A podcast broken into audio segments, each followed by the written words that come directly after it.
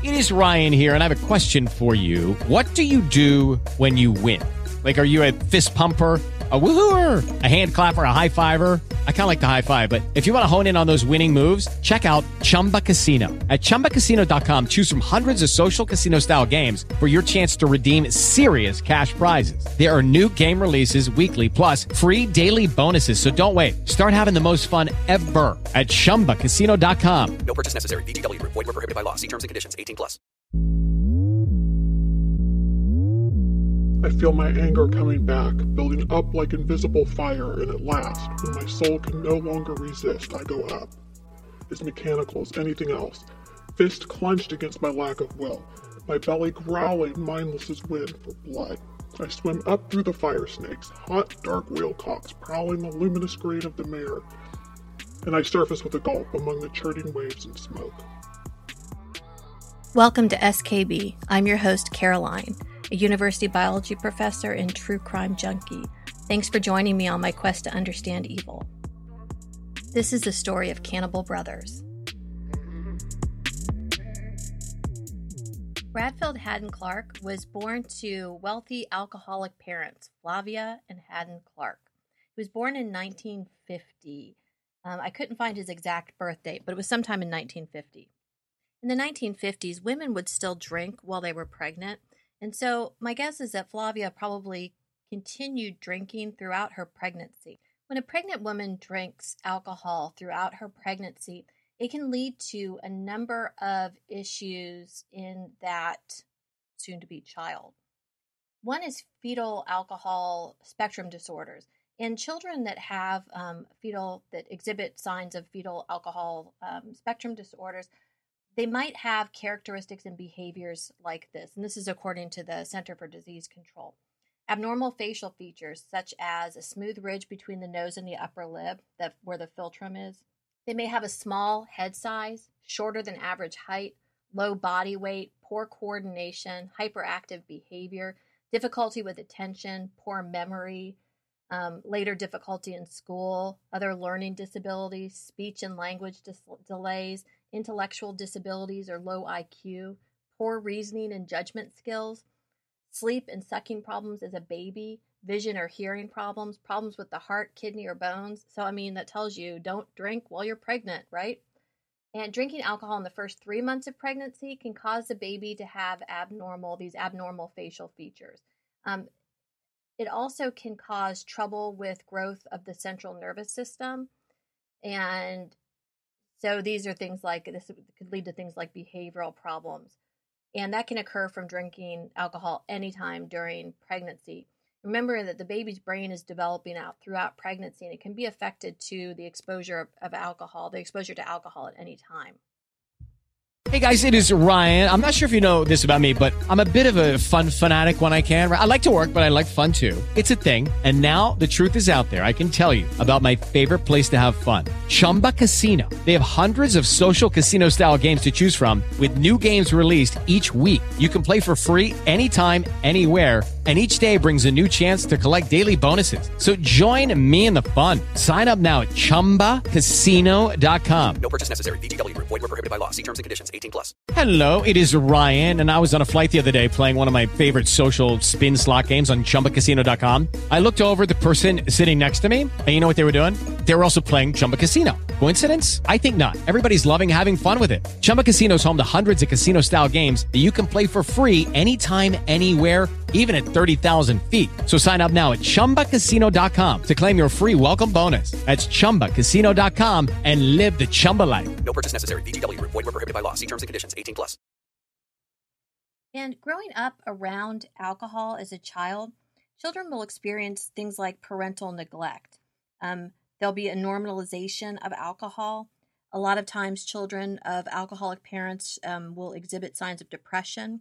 They will have um, a tendency to be isolated, confusion, trust issues, and as adults, they can have difficulty forming relationships, can exhibit extreme self judgment, fear of abandonment, and attention seeking behavior. If the primary caregiver is a substance abuser, has an addiction to alcohol, drugs, whatever, then they are likely not going to be giving the attention to this baby that they need to be giving in order for the baby to grow up happy and healthy. One of the things that I talk about a lot is the role of oxytocin in helping a mother and child bond right after pregnancy. So, oxytocin is a hormone that we most often associate with childbirth itself. Oxytocin is released in response to, so, okay, you're pregnant and you're at the end of this, the terminal, you're in the terminal stages of your pregnancy. and you start to have contractions, right? So the baby has moved down and the stretch on the uterus causes the release of oxytocin. That oxytocin release into the bloodstream then triggers um, an area of the brain called the posterior pituitary gland to release more oxytocin. So more oxytocin gets released and then more oxytocin. So it's a positive feedback sort of mechanism that you get these copious amounts of oxytocin, which cause the uterus to contract um, more forcefully and in quicker succession as more and more oxytocin is dumped into the bloodstream. After birth, oxytocin is important in a couple of things. One is the one is the milk letdown reflex. So that's when you you've just had a baby and you hear your baby or some rando baby crying and your breasts start to excrete milk, right? It's pretty awesome. So you hear your baby crying and your milk lets down and it just starts to kind of squirt out because baby's hungry. In addition to that, oxytocin is referred to sometimes as the cuddle hormone. And oxytocin in a romantic relationship helps with bonding after sex. Now, in a newborn, it's important that that there's lots of eye contact between mother and baby. That's why, you know, that's why the breasts are um, located where they are because that's about the distance a newborn baby can see.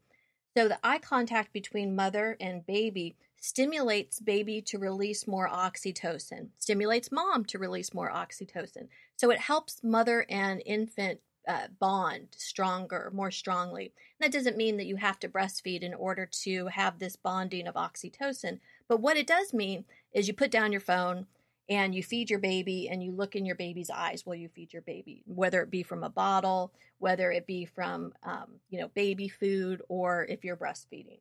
But you have to make lots of eye contact with your baby and coo and cuddle it and all that kind of stuff. And that helps the baby grow up to be a healthy and happy adult.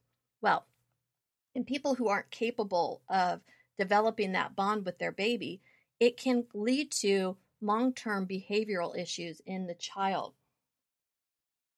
The, a guy named Jay Pullen, who's the executive director of the Attachment Healing Center in Albuquerque, New Mexico, he says any serial killer you have, chances are they have RAD, which is reactive attachment disorder. And reactive attachment disorder in adults, if it's untreated, and reactive attachment disorder happens when there's no when there isn't any bonding between the baby and the primary caregiver. In adults, reactive attachment disorder, if it's untreated, you will see signs of detachment, withdrawal from connections, an inability to develop and maintain significant relationships, romantic or otherwise, an inability to show affection, resistance to giving and receiving love despite craving it, control issues, anger problems, impulsivity, sense of distrust, and inability to fully grasp emotions, not only your own emotions, but the emotions of others, feelings of loneliness and emptiness, and a lack of a sense of belonging. And it can lead to mental health issues, including anxiety disorders, depressive disorders, dissociative disorders, and personality disorders. These are going to be important um, when we continue on the story of the brothers. Another thing that can happen as a result of this, this lack of bonding between primary caregiver and baby is a conduct disorder. And conduct dis- disorders, um, according to the, the Center for Disease Control, they're characterized by breaking serious rules, such as running away, staying out all night when told not to, or skipping school, being aggressive in a way that causes harm, such as bullying, fighting, or being cruel to animals lying, stealing, or demanding other people's property on purpose, or damaging other people's property on purpose. And then finally, one of the other conduct disorders that can arise from this is called oppositional defiant disorder. And this is characterized by individual being angry or losing their temper often, often arguing with adults or refusing to comply with the adults' rules or requests, resentful or spiteful, deliberately annoying others or becoming annoyed with others, often blaming other people for one's own mistakes or misbehaviors. So remember these disorders because they're going to be important as we continue on our journey of the Cannibal Brothers. So Bradfield, Haddon Clark grew up in a dysfunctional household run by alcoholic parents. So not only was there this disadvantage of having parents with substance abuse problems, but the family moved constantly. Often they would move twice a year. And that's because Haddon Clark, Bradfield's father, he had difficulty holding on onto jobs. He, he was brilliant. He um, invented a couple of things, which we'll talk about um, in a little while. He invented a couple of really important things, but he would get into altercations with his bosses or not like the way things were running. And so he would leave his jobs. And so the family moved constantly. And according to a 2010 study by um, Oishi and Schimmack, the more a child is moved during their adolescence, the poorer performance in school they'll show. They'll have behavioral issues, a lower sense of, of well being in adulthood, and they'll have fewer quality social relationships as adults. And of course, this is not a sweeping thing that, you know, everybody that moves lots during their childhood is going to have behavioral issues or problems as an adult, but it's common. Bradfield, he was an angry child with a mean streak. Flavia described him as mean as a rattlesnake. So, this is how she's describing her own child. She was worried that there was something wrong with him. Bradfield was highly intelligent, but he displayed antisocial behavior early on. As a young teenager, he started to steal and to steal to buy drugs. And this is actually not even be, this is before he was even a teenager. He would um, steal to buy drugs. He one time shot the windows out of a neighbor's car just for fun, right? Kind of antisocial behavior there. But by the time he got to college, they really thought he had turned his life around. He attended Rider College for Management he was very intelligent. He attended Rider College for Management, and when he was there, he met a woman named Linda Elwood. He then went to Temple University, and in 1976, he earned his master's in business administration. And at that time, in 1976, getting an MBA from Temple guaranteed him interviews at Fortune 500 places. After Bradfield finished his master's degree, he and Linda K. Elwood got married, and they got married in August of 1977. Their marriage was really short lived, though. They ended up divorced in 1981 after being separated for a year. Bradfield would allege that Linda committed adultery. Who knows if she did or not? She didn't dispute it, so she very well may have cheated on him. Um, Bradfield, they split their everything kind of down the middle but he gave her $2,000 so he could keep their fancy red Datsun 280ZX. And if you are under the age of probably 30, you've never seen a Datsun. But Datsun, um, it was just a brand of car. Now, I think Nissan bought them out. I don't know, something like that. By the 1980s, Bradfield was um, starting his doctorate and writing his social psychology dissertation. And he sensed early on that computers were the future. So it's hard for us to imagine in 2020 a day when computers were not part of our everyday life. I mean, I'm sitting here in my office at home and I've got one, two, three, four. Well, I've got three computers, two tablets, my cell phone, all within reach, right? So Bradfield was smart and he knew that computers were the, the future. And so he moved near Silicon Valley in California. Um, and this was in March of 1981 after his divorce was finalized. He went to Los Gatos, California. He was hired as a software engineer for a company called Tymshare, Tymshare Incorporated, and they're a computer networking company. He traveled a lot to help troubleshoot things at other locations because of his MBA. So let's take a break to hear from our sponsors. With LuckyLand Slots, you can get lucky just about anywhere. Dearly beloved, we are gathered here today to. Has anyone seen the bride and groom? Sorry, sorry, we're here. We were getting lucky in the limo and we lost track of time. No, Lucky Land Casino, with cash prizes that add up quicker than a guest registry. In that case, I pronounce you lucky. Play for free at LuckyLandSlots.com. Daily bonuses are waiting. No purchase necessary. Void were prohibited by law. 18 plus. Terms and conditions apply. See website for details.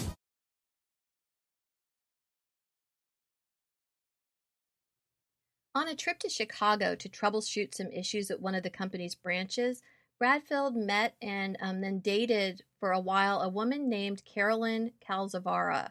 Um, they dated for about a year. She broke things off with him in June of 1984, not sure why.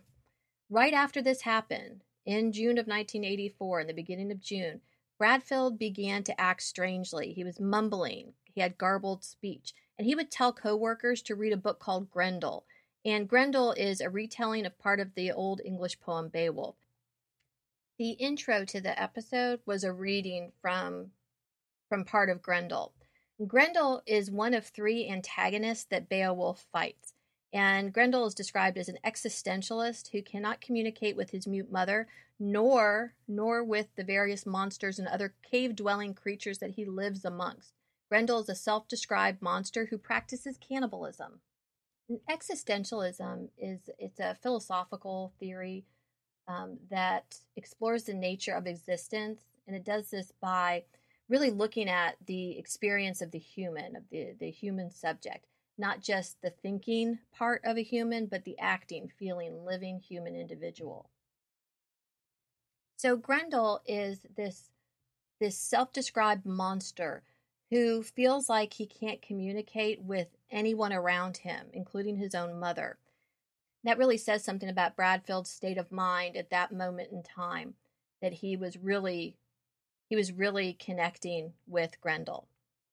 Now, over time that Bradfield had been working at Tymshare, he'd been flirting with a married coworker named Trish Mack, Patricia Mack. They would make out at the office and, you know, fool around at work, that sort of thing.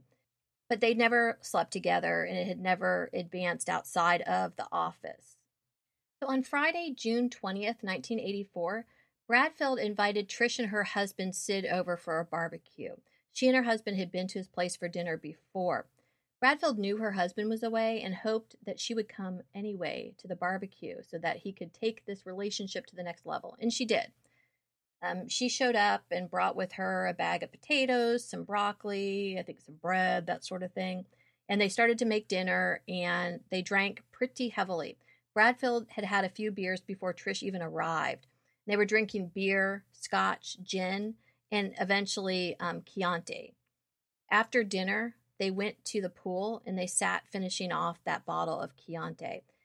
While they were at the pool, down sitting down by the pool, they would they made out a little bit, but it was fairly tame. So they went back to his apartment and they continued their makeout session. He removed her shirt and bra and he started to kiss her breasts, but then he began to um, not just nibble, but bite at her nipples and her breasts. If you have a squeamish stomach, you might want to fast forward by about maybe 30 seconds or so. Trish tried to push him away when he was biting at her breasts and her nipples, but he wouldn't stop biting. Finally, to snap him out of it, Trish slapped him. And so he then, of course, because what else are you going to do when a lady slaps you? He bit her nipple so hard that he severed it off. He totally removed it from her body. She screamed and fell to the floor. I mean, I can't even imagine what sort of pain she must have been in. It, just as an aside, one of um one of Bradfield's neighbors heard Trisha's cries for help, but did nothing about it and said nothing even after hearing that and being questioned by the police. Bradfield lost it, and he began to beat Trish about the head. Eventually, he choked her.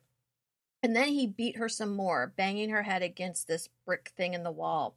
And he thought he had beat her to death. She was close to it. Instead of calling the police or an ambulance, maybe trying to save this friend of his that he supposedly cared about, he instead grabbed his keys and his cigarettes and he went for a walk while Trish bled to death on his floor. He returned a little after midnight and he dragged Trish's now dead body into his bathroom. He removed the rest of her clothing and he put her into the bathtub. Again, if you are, um, if you have a a delicate constitution, you might want to fast forward about 30 seconds. Bradfield removed the rest of the breast, um, the breast that he'd bitten the nipple off of. He took it out onto his balcony and he cooked it on the barbecue until it was black. He ate part of it and then he pushed the rest down the bathtub drain. Uh, apparently, there was blood splatter in the bathroom, and this may have indicated that Trish might have still been alive when Bradfield removed her breast. He flushed the severed nipple down the toilet, and then, and then, if that weren't enough, that weren't disgusting enough, he took rubbing alcohol and he poured it on her genitals, and then he set the area on fire. He grabbed a couple of butcher knives um, and proceeded to dismember her body, much as he would have slaughtered a deer. Over the course of the next few hours, he would work on dismembering her down to 11 pieces, stopping to vomit frequently. I don't know if he was vomiting because he was dismembering a body or if he was vomiting because of how much he had drank. Bradfield didn't want to be seen taking the garbage bags full of Trish out during the day, so he left them in his apartment. Because her car was still at his apartment, he had to move it, so he took it to the Safeway, which is like a grocery store. And then he went in, he bought spick and span and sponges so he could clean up all the blood. By this time, Trish's husband had gotten back into town and he called Bradfield looking for Trish, but Bradfield told him that Trish did not show up for dinner. He didn't bother to tell Sid that he had eaten part of Trish's breast and that she was dead in his bathroom. So let's stop here, take a little break, listen to a word from our sponsors. So Bradfield, um, the next day, he finished cleaning up the pieces of Trish put her in bags, hid some in her, his bedroom, put some in his Datsun 280 ZX. But then, what do you do when you have a car, an apartment full of a dead girlfriend? Well, you invite two other women over for dinner. So he called a couple other women from work and invited them over for a barbecue that night. So this was June 21st. He managed to make them dinner, but he got sick soon after they soon after they came over. So, um, you know, he excused himself and they left. Later that same evening, Bradfield disposed of Trisha's body in various receptacles around his apartment, and, and then he stored a lot of it, a lot of her, in the trunk of his car. The police showed up the next day on June 22nd looking for Trish, but Bradfield said he had not seen her. But he let the police come in and look around, and they saw nothing. They questioned him for about an hour, and even though there was blood splatter on the carpet and on the couch in the living room, the police did not see it. After the police left, Bradfield attempted suicide. He tried to commit suicide by stabbing himself, but most of the wounds were superficial, right? You can stab a friend, but you can't stab yourself. He called an ambulance, and when he got to the hospital, the hospital called the police, and there was immediately a link to Trish Mack was made. When he was questioned by a Lieutenant Art Roy, who asked him, Do you know a Patricia Mack? Bradfield replied, She's dead. Her body's in the trunk of my car. Police, of course, had a search warrant for Bradfield's apartment. When they went into his apartment, they found hashish and hallucinogens. I'm not sure what hallucinogens they found. I couldn't find that anywhere. I couldn't find that information anywhere. But, but, let's talk a little bit about hashish and different hallucinogens and the impact of those drugs on the brain. So let's start with hash. Hash or hashish is it is a, a really strong form of marijuana, and it's produced by collecting and compressing trichomes, which is when you store marijuana buds like in a glass jar or something, and then you pull the buds out. One of the things that you'll see left behind are little dusty things, and those are the trichomes. So you take the trichomes and you compress them into these discs, and then you smoke the discs. So basically, it's a really, really, really potent um, type of marijuana. In the short term, hash can lead to problems with memory and learning, distorted perception, um, like distortions of sight, sounds, time, touch, that sort of thing difficulty in thinking and problem solving, loss of coordination, increased heart rate, anxiety, panic attacks, those sorts of things. Long term effects of hashish are not fully known, but they think that the psychological effects can include, include paranoia, anxiety, panic attacks, and hallucinations. A couple of the more popular hallucinogenic drugs that were um, big in the 1980s were mescaline And mescaline is derived from the peyote plant, and it's a partial agonist or initiator of serotonin. So basically, it triggers the release of serotonin. Serotonin helps to modulate feelings of well being, cognition, memory, learning, reward. And mescaline can lead to perceptual anomalies such as seeing sounds, smelling colors, etc. Long term use or effects of mescaline can lead to psychosis or flashbacks. Mushrooms were also a big recreational drug back in the 80s. I mean, they still are today. But mushrooms, the, their active ingredient is called psilocybin. And what it does is it's a, a serotonin reuptake inhibitor. So basically, it means that when you take it, it releases huge amounts. You get huge amounts of serotonin into your bloodstream, which causes those feelings of well being. It can also cause hallucination. If I had to guess, I would think that probably the hallucin the hallucinogenic drug that Bradfield had at his um, apartment was probably LSD or acid. LSD is lysergic acid diethylamide, and it's derived from lysergic acid that's found in the parasitic rye fungus C. purpurea. And LSD acts on the medial prefrontal cortex. And the medial prefrontal cortex is involved in decision making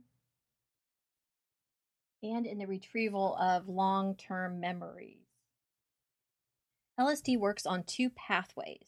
Works on the locus coeruleus and the raphe nuclei. And the locus coeruleus makes norepinephrine. So there are axons, and axons are just like the the roadways that take um, that take an electrical signal from one place to another in the body. So the locus coeruleus um, makes norepinephrine, which is one of your body's natural adrenalines. So epinephrine and norepinephrine are your body's sort of natural speed. There are axons that go to the cerebellum, which is involved in more primitive movements, like not primitive like um, you know, primitive peoples, but primitive as in it can be related through all sorts of our ancestors. And the cerebellum is involved in how you walk, um, controlling your heart rate, your breath, those sorts of things. There are also axons that go to thalamus, the hypothalamus, the cerebral cortex, and the hippocampus.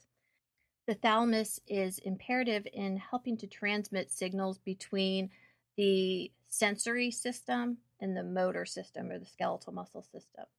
The hypothalamus is the main endocrine organ of the body, so it kind of is your body's central computer. And the hypothalamus makes um, it makes the hormones that are involved in ovulation and the production of sperm. It makes thyroid, um, the thyroid, pre-thyroid hormones.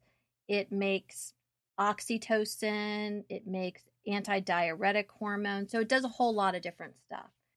And then the hippocampus is involved in short-term memory.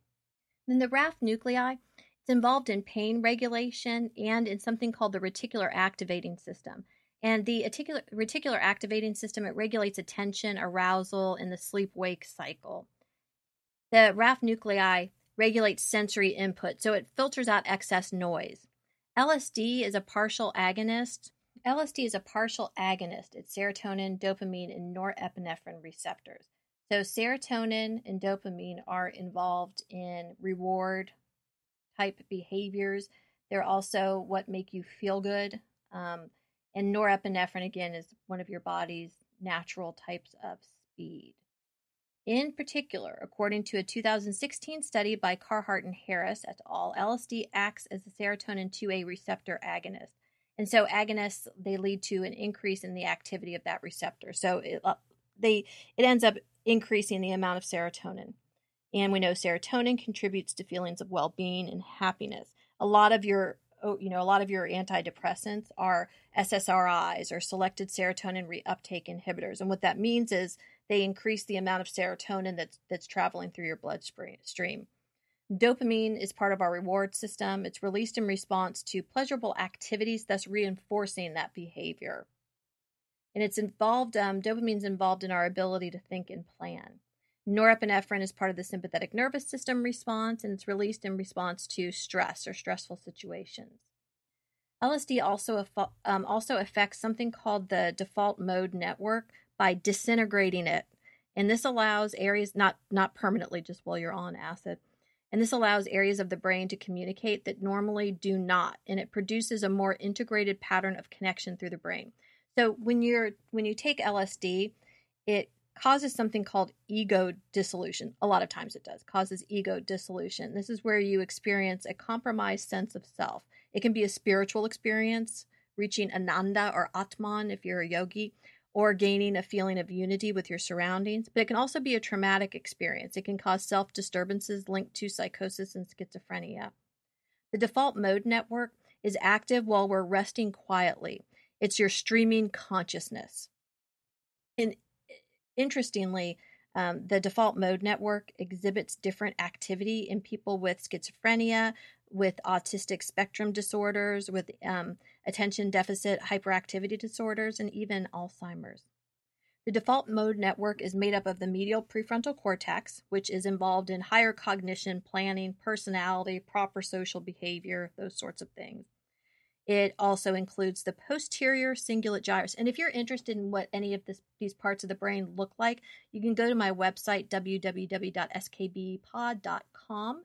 And I know I don't need to say the www, but I've got a brain blog on there that goes through all the different parts of the brain. And I have actual brains that I've labeled. So you can see where, um, you can see what parts of the brain I'm talking about.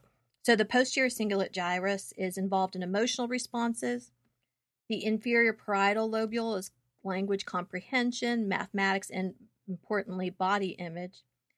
The default mode network also includes the lateral temporal cortex. This is where memory, language, and hearing occur. And in a 2001 study published by Psych or published in Psychiatry and Clinical Neurosciences reported that the lateral temporal cortex was extremely active in patients who were undergoing visual hallucinations. Interesting. The hippocampal formation is thought to be involved in memory, spatial navigation, and control of attention. And then there's also another area called the precuneus, which is found within the temporal lobe. And this is what brings memory to consciousness, where you get an integration of information relating to the perception of the environment. So this is like if you've ever heard of Gestalt therapy. Um, if you, I'm not going to go into it, but you can look it up if you're interested but it's relating to the perception of the environment, cue reactivity, mental imagery strategies, episodic memory retrieval, and effective responses to pain. And the precuneus is a major component of the default mode network, and it's um, it's involved in self-referential thinking and self-centered men- mental imagery. So being able to reflect upon yourself and understand what's going on inside yourself. Long-term effects of LSD use can be persistent psychosis, which there's visual disturbances, disorganized thinking, paranoia, mood disturbances, or it can also lead to hallucinogen persi- persisting perception disorder, which um, means there are hallucinations, uh, visual disturbances, halos or trails on moving objects, and other neurological disorder like symptoms. So, not good stuff that he had at his disposal in that apartment. And God only knows what he was on the night that he murdered Trish. Bradfield was charged with first degree murder and infliction of torture, but eventually the torture charges were changed to mutilation of a corpse. At first, they thought because of the blood splatter um, that Bradfield had started to dismember Trish while she was still alive. The coroner determined that Trish died of strangulation and stabbing. Bradfield showed no remorse. He would complain about his own pain or about how angry Trish made him when she slapped him but he would take no responsibility or show any any types of um, re, or any type of remorse for what he had done. One of the other things that officers found in his apartment, and they brought it up to him later when they were talking to him or interrogating him about the murder, they found this heavy metal magazine with a cartoon of two octopus like aliens talking about capturing women and then cutting them up. When they asked Bradfield about it, he replied, quote, Oh wow, I had not made the connection. Bradfield was hospitalized for three weeks before being transferred to the judicial system. I couldn't find any information on Bradfield's diagnoses, but I would guess that he had some severe personality disorders. While Bradfield was in prison, he talked to his ex wife, Linda, and he confessed to killing three other women two in Massachusetts and one in New York. Linda called the local police and or the FBI, I can't remember which, which one she called. And then they reached out to the police in the areas in Massachusetts and New York, but they didn't follow up with it or couldn't follow up with any of it. So I and I am not a cold case researcher. I don't know if I looked in all the right places or not, but I found some cold cases that have never that obviously they're cold cases because they haven't been solved from the 70s and 80s that might be possibilities. So in Massachusetts in the late 1970s and 80s, there were three there are three unsolved murders that I could find. The first one was um, Teresa M. Corley. She was she was murdered on uh, December 4th, 1978. It's thought that Teresa was sexually assaulted at a party by a group of men, but that she got away for a little while until they caught up to her um, and her nude body was found near the highway in Bellingham, Massachusetts. Next is Lynn Burdick, who was murdered sometime in 1982. She was an 18 year old. Couldn't find a whole lot of information about her. And then finally, there's Brenda Jean Lacombe, who was murdered sometime in May of 1982, and she was 19 years old. There are four cold cases in New York in the late 70s and early 80s that might be possibilities. The first one is Mary Hines, who was murdered um, May 10th, 1972. And then Lisa Thomas, October 7th, 1974. Or Leslie Sue Zarrett, who was murdered October 17th, 1974. Or Carol Ann Ingham, who was killed on January 1st, 1976. To this day, Bradfield claims that he does not remember anything about the murder. Bradfield is just a tiny blip on the story of the Clark family. So join me next time as I dissect the Clark family um, through the generations so we can figure out where did things go wrong? Um, how possibly could one set of parents produce two cannibal brothers? Until next time, thanks for joining me on my quest to understand evil.